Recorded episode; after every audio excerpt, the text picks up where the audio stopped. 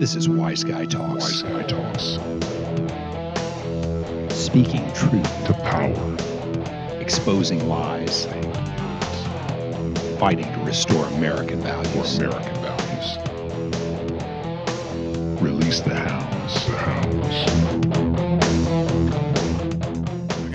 Just love the way that that uh, feeds in. Robert, my main man, he came up with the music on that, and uh, he does guest appearances on here occasionally. Today, we're going to be recording episode 68. I appreciate everybody listening up. We've got uh, Ronell Smith in here today. We're going to be recording 68, which is going to be called Bridging the Gap. We'll be right back.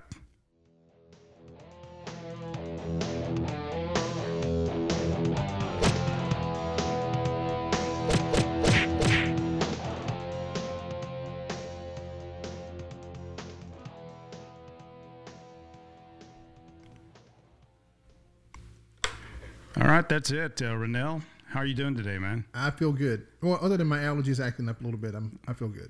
Yeah, let's let's go back and talk about. You've got a blog, uh, front and center, and it's called ID Ed, and it means informed dissent. Tell us a little bit about that. Where did that come from?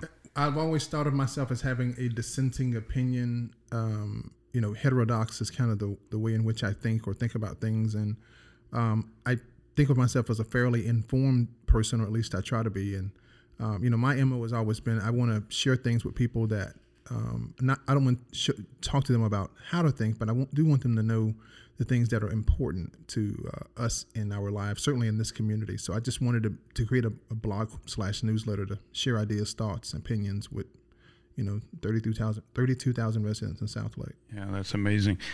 You know, when I saw Ed, I don't know, uh, do you know what I thought of immediately when I Yep. when I saw it? What did I think of? Psychology for I did think of psychology, and the, and the three uh, aspects aspects of the human psyche are ego, superego, and id.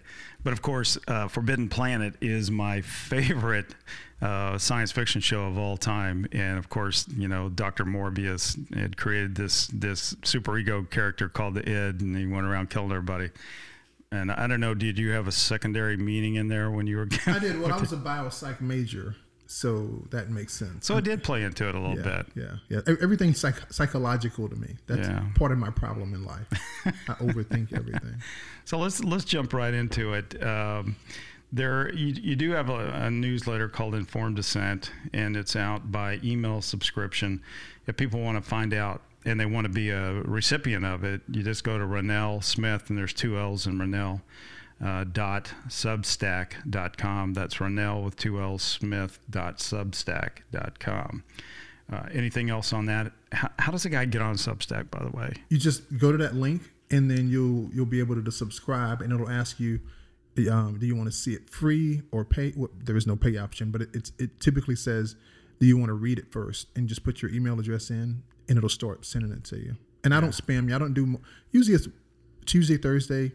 Um, but sometimes just once a week. I want to get get a, a cadence. Um, What, do is, it what is that? And uh, it's funny you should say that because my producer and I were talking about uh, a cadence um, just last night, and we do think that that cadence is important if you're going to be doing podcast. And we've kind of, I mean, with the limitations we have because we all have real jobs, I think what we're going to start doing is releasing either on every other Friday and uh, Friday or Wednesday. We're going to pick one of those days and do it twice a month essentially it's either going to be on friday or wednesday and we just have to look at the data to, to see you know what uh, looks like it's going to work better Uh, you may not want to choose Friday. I mean, Friday's the worst day. That's why they always talk about when a company has bad news, they drop it on Friday. But typically Tuesday, Thursday are when you have the most readers, viewers, and search traffic. So if you if you care about any of those, which I know you do, are you are you going to be get, charging me a consulting fee for that no, I, it's worth just what you paid me for. Now. that's good um, so a couple of the highlights you know there, there's a lot of stuff going on right now you recently had um, a conversation with an nbc executive who i think probably is one of the hidden hands behind all the podcasts that uh, Mike Hixenbaugh and Tony Hilton are pushing out on Southlake. Tell me a little bit about Mariana Henninger. so I back in March and April, I started getting lots of hits from um, writers of Slate, uh, not um, maybe uh, New Republic or uh, Atlantic, uh, the what do you call it? the Constitutional Journal. No, the Atlantic. The, the is it the Atlantic? Yeah, the Atlantic. And they just said they wanted to have a conversation with me. They didn't say about what, but I knew, given what was going on, that it was the campaign season.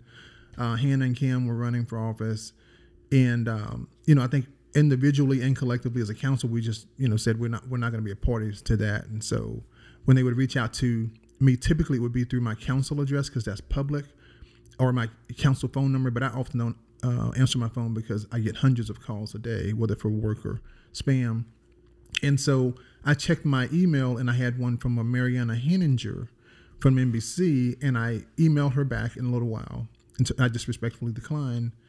And then later that day, I checked my phone and I had a message, and it was from her. And I said, you know what? She, it was my personal phone though. And I said, you know what? If this is going to keep going on, I literally got up from my desk, went into the bedroom, called her, and as soon as she answered, I just said, off the record, off the record right now. I know how this works.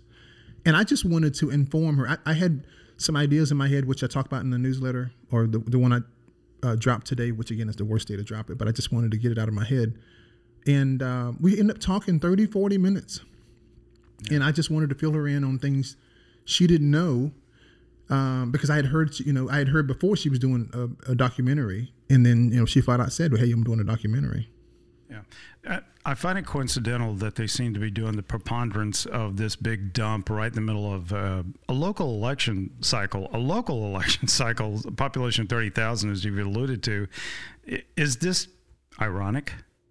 No, I mean, remember this: every news story, uh, certainly national news, mentions a handful of things that makes it ripe.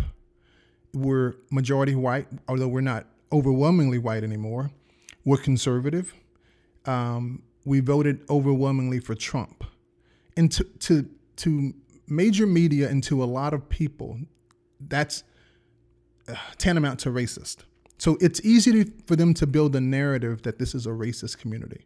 So look at the first two podcasts, and I knew this was going to happen. In the first two podcasts, uh, they mentioned we voted for Trump, we're conservative, we're Republican, and the percentage of, of the white population. What they didn't talk about is how that white population is decreasing over time, not because whites are moving out, but because more and more minorities are moving in. Yeah.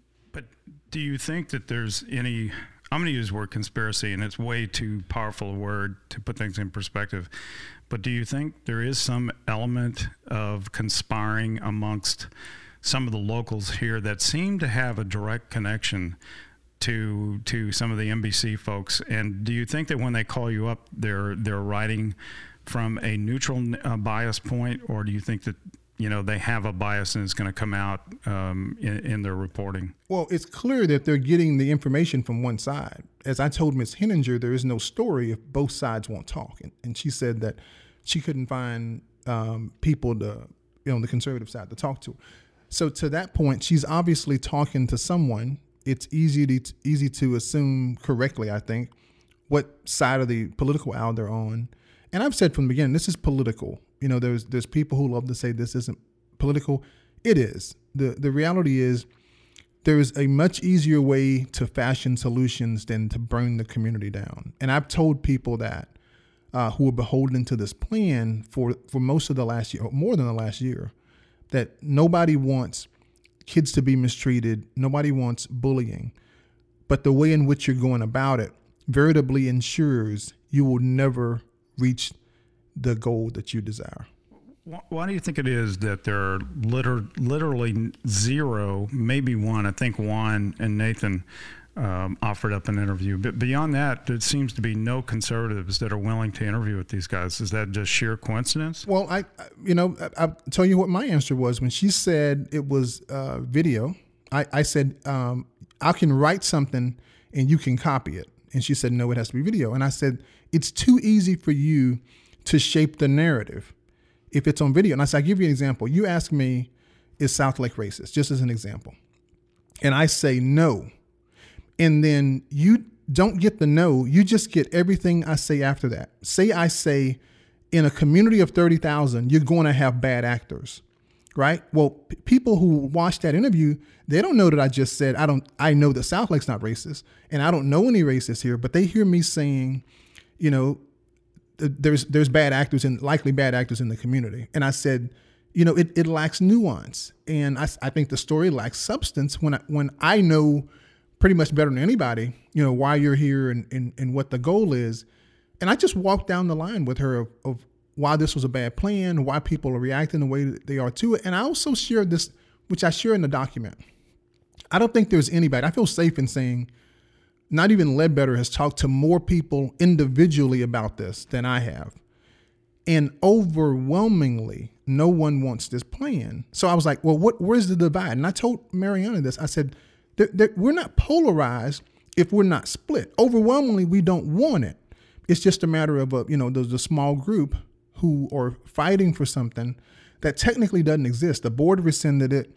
Even the, the assistant superintendent that they brought in, the interim superintendent that uh, they brought in, he understood that. Uh, this this in my conversation with him that as far as the the DDC that did work on this, this thing that they worked on uh, likely will never come to fruition. As he told me privately, the best they can hope for is a couple of elements are pulled out that the entirety of the community finds palatable and then um, used. Yeah. So I, I did produce a piece. It's called The Long Pause. And in The Long Pause, it was basically a, a snipped out uh, portion of where Dr. Ledbetter was being interviewed by Antonia Hilton, who was the niece uh, that no one should forget of Soledad O'Brien. Uh, talk about, uh, what is it, diversity, inclusion. Uh, There's another word for that, but anyway. yeah, right. Um, anyhow, I, I, I'm not going to belabor that point. But in that, I was under the impression that Dr. Ledbetter had been given pretty much a list of the questions, or at least th- they had an understanding of what the questions were going to be. And in the middle of it, she asked him, "Do you think um, Southlake is a racist community?" And and he paused, and uh, I can't read his mind. I don't know why he paused, but I can only assume after the fact, post facto, that that he was shocked that she answered that or she asked that question. Well, correctly, she didn't ask him that question. She asked him an even more difficult question Are there racists in Southlake? What I would have, the way I would have answered, and I think the only way to answer that is, is to point your finger back at her and, and say, if you're insinu- insinuating that Southlake's a racist community, let me tell you, Southlake's not a racist community. There's there's lots of great people here doing great things. This is amazing kids, fantastic fantastic businesses. We support one. another. You go down that line of how great a community we are. And really, what she's trying to so you can't answer that. If if he had if she had said, it sounds like racist?" That's a yes or no question. But but as a journalist, you, you're trained I, I, I hate to interrupt. You're on a great train of thought, but but isn't it kind of along the lines of the lo- logical extrapolation of the following question? If I ask you, Ronell, how long have you been beating your wife? Yes, but you're supposed. So remember, he and I told him this. He's a politician now. Basically, doesn't matter what somebody asks him. He answers the question he wants to answer. Right? We see that all the time during presidential debates or senatorial debates. What he's supposed to do is how. Okay, if you're going to ask me, you didn't, but I, how I would have answered it, I would have said this. What I can tell you is that Southlake must be one of the most inhospitable communities for racists because you have successful minorities. Some of the wealthiest people here are minorities. Some some of the uh, most academically academically successful kids are minorities. You know, some of the most prominent businesses are owned by minorities. Racist people don't want to live in a community where minorities are some of the most successful. That's a fact. So what I would have said, the example I use is if somebody asked me, is "R- Ronell, are there fire ants in your yard? I would emphatically say, let me tell you, I have created the most inhospitable environment on the planet for fire ants. So if there there is a fine fire ant, if you find one, you get on your knees and you find one, I can tell you he's not only not welcome, right? But he's isolated and he won't be there long. So it does beg the obvious question, and I would say you're probably as plugged into the black community as anybody else. Um, my question with you: uh, Are you seeing a mass exodus of blacks, in, uh, in particular influential blacks like football players, baseball players? Are you seeing any kind of an uh, an exodus from our community, from these influential uh, folks, uh, particularly in the black community, or, or, and I'll even throw it out to the Asian community as well? No, I mean when you look at it, you know, people love to point to blacks as the only percentage of minorities that are decreasing. I think the last census showed there were 167. We've always been around 2%. The problem is there's a lot of blacks here uh, who've remained after their kids are in school uh, or, out, or out of school. They're going to college or they're, they're uh, successful adults. And so there's, there hasn't been an influx of blacks to make up that number. But I can tell you, there's more and more African American blacks who move in um, each year. I, I see them, I know them, I get to meet them. It's just we're a much smaller percentage. But remember, we're a much smaller percentage. I mean, there's only 40 million blacks in the U.S. And what I always tell people is this 100% of the black people who want to live in Southlake and who desire to li- who desire to live in Southlake, and who can afford to live here, live here. It's like skiing. People go, you don't go skiing and say, well, ski, well, ski ski resorts must be racist because there's very few black people here, right? You just say, you know what? People have their own interests, their own goals, their own desires and um, for a lot of people certainly for a lot of minorities they, they may have they move here because they have family and friends and they may want to live in a, a, different community.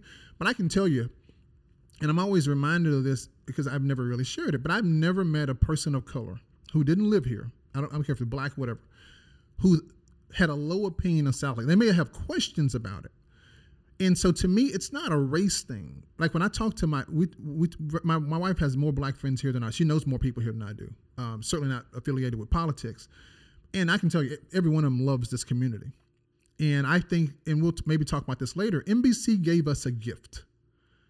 This this will this will go down being one of the best things that's ever happened for and to this community. As weird as that sounds I, I, i'm i'm adamant that i'm that that's fact. Do you, do you do you you're a city councilman you've been a city councilman for what now? For over two years. Yeah. Have you seen any barriers? Have you seen any limitations? Have you seen any secret societies? Have you seen anything at all that holds up a, a secret some thumb society sign that says no blacks welcome to the south like have you ever seen anything at all close to approaching that? No. Because i don't think it exists. I mean if it is i, I mean i would have never been elected council you know, I always make this point. If, if this was a racist town, the easiest thing for people to do is to vote for my opponent. Here's why. She was a former uh, chair in Tarrant County, precinct chair. Uh, she was very conservative, and she looked in many ways better than me on paper. Meaning she was a longer, uh, long-standing resident. She was far uh, wider known, and so they voted for a black guy. On top of that, they voted for a Muslim twice. That didn't happen in a, in a quote unquote racist community. Yeah, but Mariana and her gang um, of misfits, I'm sorry, that's what I call them. Um, and, and I'm a little concerned, on, on, honestly, with Mike Hixenbaugh because he keeps coming back to the well here on Southlake and it looks a little little psychotic, neurotic. I don't know, throwing one of those. I, am just a little concerned at how often he keeps coming back uh, to the to the well here in uh, Southlake. Well, the numbers are in his favor. So I was doing some checking some data last week of podcast. Um, internationally, we were that Southlake podcast was the number seventh or number eighth most watched podcast, most listened to podcast. In the U.S., it was the it was number two most listened to. So if, so if you're a network exec, not not a uh, production exec, if you're a network exec, those numbers look really good to you, and it says do more of it. And let's face it, the quote unquote liberal or left leaning media, the mainstream media, will want to beat up on this community is ripe for getting beat up on, meaning overwhelmingly conservative, overwhelmingly white, and we voted for Trump. That's all they need. So, uh, but but back to these guys. Um, do you, do you think it's they could care less about the story that they're telling? What they're seeing is that it equates to clicks, and clicks it, it turns into revenue. Am I correct on that? Absolutely. Yeah. Um, the other thing that I wanted to talk about was test scores. What's what's happened? Uh, do we see a bifurcation in test scores between races or whatever in our community? No, what what when you look at what's happening, say in California or in New York right now with the the public schools and the testing, or some of the colleges and dropping the test. And one of the things is typically at play is the test score gap in, in, in colleges and um, even K through 12 are looking at ways to increase the number of minorities, specifically blacks in Latin, because nationally, blacks and Latins do less well than whites and Asians on things like um, SAT, SAT, but but also test uh, in school tests, right? So so things like GPA. So Southlake's an anomaly in that white and black, whether it's AP or just regular scholastic tests or neck and neck, there, there is no difference appreciable difference. The only thing that happens, what's happened nationally, is you know Asians do better than everybody. So as I told Mariana, that is a success story. That you have an affluent community. There's only 154 black kids. Um, last I checked, about 150 kids, K through 12 in, in, in Southlake. But those kids do as well or better than their white classmates. That's that's a success story. There's not many school districts where that's going to hold up it, it, baffles me why she never mentioned. Is it an intentional omission on their part? Well, I mean that that doesn't play to their narrative. I mean, if you want to sell the narrative that um, minorities here are disenfranchised, minorities here aren't being successful. I mean, I made this point, and I made this point in the article. If you look at the average income of blacks here, it's multiples of the average income of, of South. I think it's like 220, 240, something like that. Most blacks here's income is over a half million dollars. I, I, you'd be hard pressed to find an example of that outside of somewhere like L.A. or Manhattan, right? Uh, in a community of thirty thousand, come on. And she didn't. She, you know, that meant nothing to her. I, I, I mentioned the test score gap. That is a huge, huge issue because throughout the nation, they're trying to fix that. They're trying to say, how can we get blacks and Latins to do as well as whites? You know, much less Asian. It's like just just get us on par with with whites. So you made a you made an interesting observation. Uh, you said that here in Southlake, blacks do as well as whites, and Latins do as well as whites. Um, but you see nowhere in the reporting from NBC that that points to that and says, "Look at the freaking success that Southlake, Texas, is having. Look, this is actually where it works." But instead, what they want to do is break it down. But I want to go back and ask you, why do you think it is in other uh, black communities and lesser affluent uh, communities that they they do so horribly on some of these standardized testings? Ooh, you put me on the spot there. I, but you know, um, a little admission. This is something I've been studying since probably 1995, 96.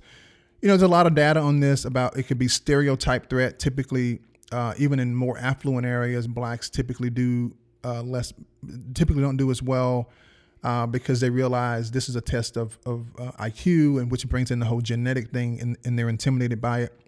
Another is um, in less affluent communities uh, blacks uh, said to have not have access to the testing and all that. In this community, the beautiful thing about it is blacks have access to everything everybody else has, right? When your parents are as wealthy, they're as educated, they're as successful as everybody you live around, that is a beautiful thing. So what's happening here is the kids here are more are as successful and sometimes more successful because of the parents prioritizing the same things as as whites and Asians and um, people in other communities. So you keep bringing up a point, uh, but you kind of graze over it, and I know it's called parents. And 75% uh, in the general population of blacks in America are in single family homes. In Southlake, I don't know what the number is, but I bet it's pretty darn close to what the Caucasian uh, married rate is.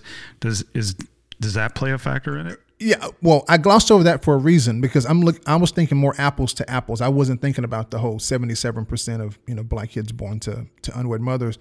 Um, yeah, that I mean that that's the sweet spot in Southlake, if you're honest. And I told our previous superintendent that that Southlake, South Lake, not because of teachers, not because of the administration, it's because of the parents believe it or not, we're 25 minutes in, and I'm trying to keep these shows 25. So we're going to kind of go into a rapid fire, uh, just to ask you some quick questions. Wow. Do we have an N-word problem in Southlake? No. Um, is there a true divide um, over the infamous uh, CCAP plan?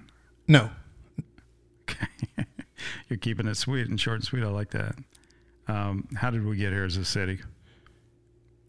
leadership Who provided that leadership? or, the, uh, or lack thereof. Uh, it was the, the previous administration. There's no no two ways about it. I mean, anybody I talk to, and this isn't a Ronell thing. Let's be clear about that. I, I like many of the, the members of the previous administration, but the reality is this isn't the kids' fault, meaning SORC. This isn't the PAC's fault. This was caused by a board vote on August 3rd when they sh- she should have handed them the document and let the let them peruse it alongside the community and then we workshop it and then come up with the fashionable plan but even before that and i remind people of this continually whether you believe 600 or 500 or 300 kids if one kid was abused and and there was it was not effectively remedied that's a failure. And and what I tell people is, you know, you, the word, uh, the two words thrown around all the time are systemic racism, right? And what I tell people is that was a systemic failure, meaning these kids, many of them. I mean, again, if it was only two, there was not a successful resolution of their issue. And what I say is, point your finger at the people in charge at that point. I have a specific question about that. The the number of aggrieved have gone from a handful to 100 to 300 and then literally overnight to 500. Do you um, why were those charges not vetted in a in a proper um, investigative process that was sponsored by the school? Because that's still out there, and one of the candidates that's running for school board now, she's still claiming that 500 number. Is there any veracity to that point at all? I, I can't speak to that. I mean, you know, people are going to say uh, if there's one kid not telling the truth, or what's very likely is that some of them may not meet the level of in a, a grievance that um, would deserve punishment. What I go back to and what I want to focus on is why weren't those weren't those things addressed? All right. So we're going to move down towards uh, the conclusion of this, and let's talk about the podcast media coverage. And given uh, what you know specifically, what you've shared with them and written about, what do you make of it?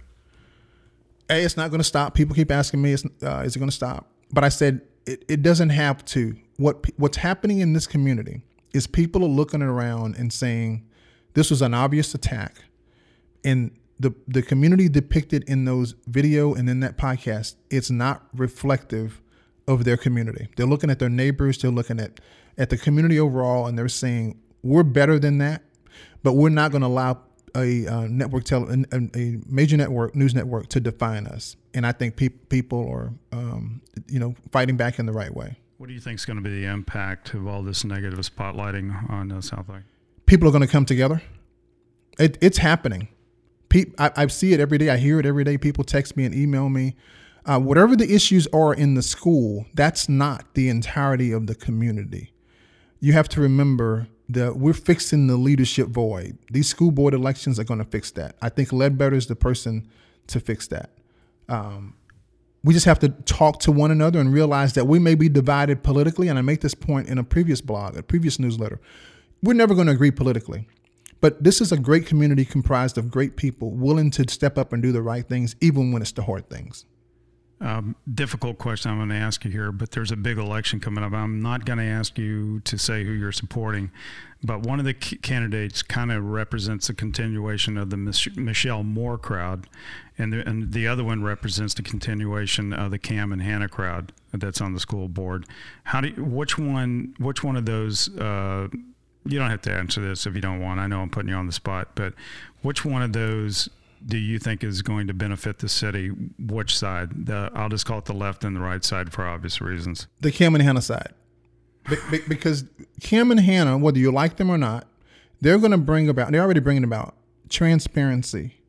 They're already bringing about accountability, fiscal restraint. Those are the things that that we all want. But in addition to that, and I, I've talked to Cam and Hannah uh, continually about this, whatever the issues are that that need fixing, they're going to fix them. Well, we're uh, we're at the 29, 40 minute mark with zero edits. This is such a rarity, and man, you've been a treat to have uh, on. What do you think is the next chapter in all this? I mean, when we look back a year from now, are we going to look back at this and say, you know, we weathered the the brutal storm of the mass media coming in trying to attack and changing politics? And our, I mean, where are we going to be a year from now? You know, I think it's like a marriage. When you go through a rough patch and you both agree to work together, you come back stronger. That's what's happening in this community. That's what will continue to happen. You got to remember, this is a great community uh, of, of very quote unquote like minded people. They, they, prioritize community, they prioritize religious freedom, they prioritize education.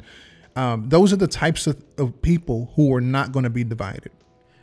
And and you did pick out the name, by the way, uh, called Bridging the Gap. Just take a quick minute. You you were telling me about uh, one of the church experiences you have. Just very briefly talking about where the preacher actually talked about bridging the gap, where the idea for this show came from. Well, I'm a member of Gateway, and in 2016, I went to the Gateway Men's Summit, and one of the pe- preachers, he's out of Chicago. I think his name's he goes by Pastor Choco, and he mentioned uh, in the community he grew up in and, and continues to uh, minister in. He's bridges the gap between the poor, the violence, and the religious. And I've always thought of myself as someone who can bridge the gap, meaning bring people together from um, different sides who may have disparate interests. I'm sorry, may have the same interests, may, may, but may have a disparate frame of reference or uh, a, a, disparate way of doing things. And so that's a, a person who bridges the gap. Ronell Smith, you have been an absolute treat to talk to and have come over today. I appreciate you taking time out of your busy day to come talk to Wise Guy Talks and our audience. We're going to bump out here on episode 68, Bridging the Gap with Ronell Smith. Everybody have a great day.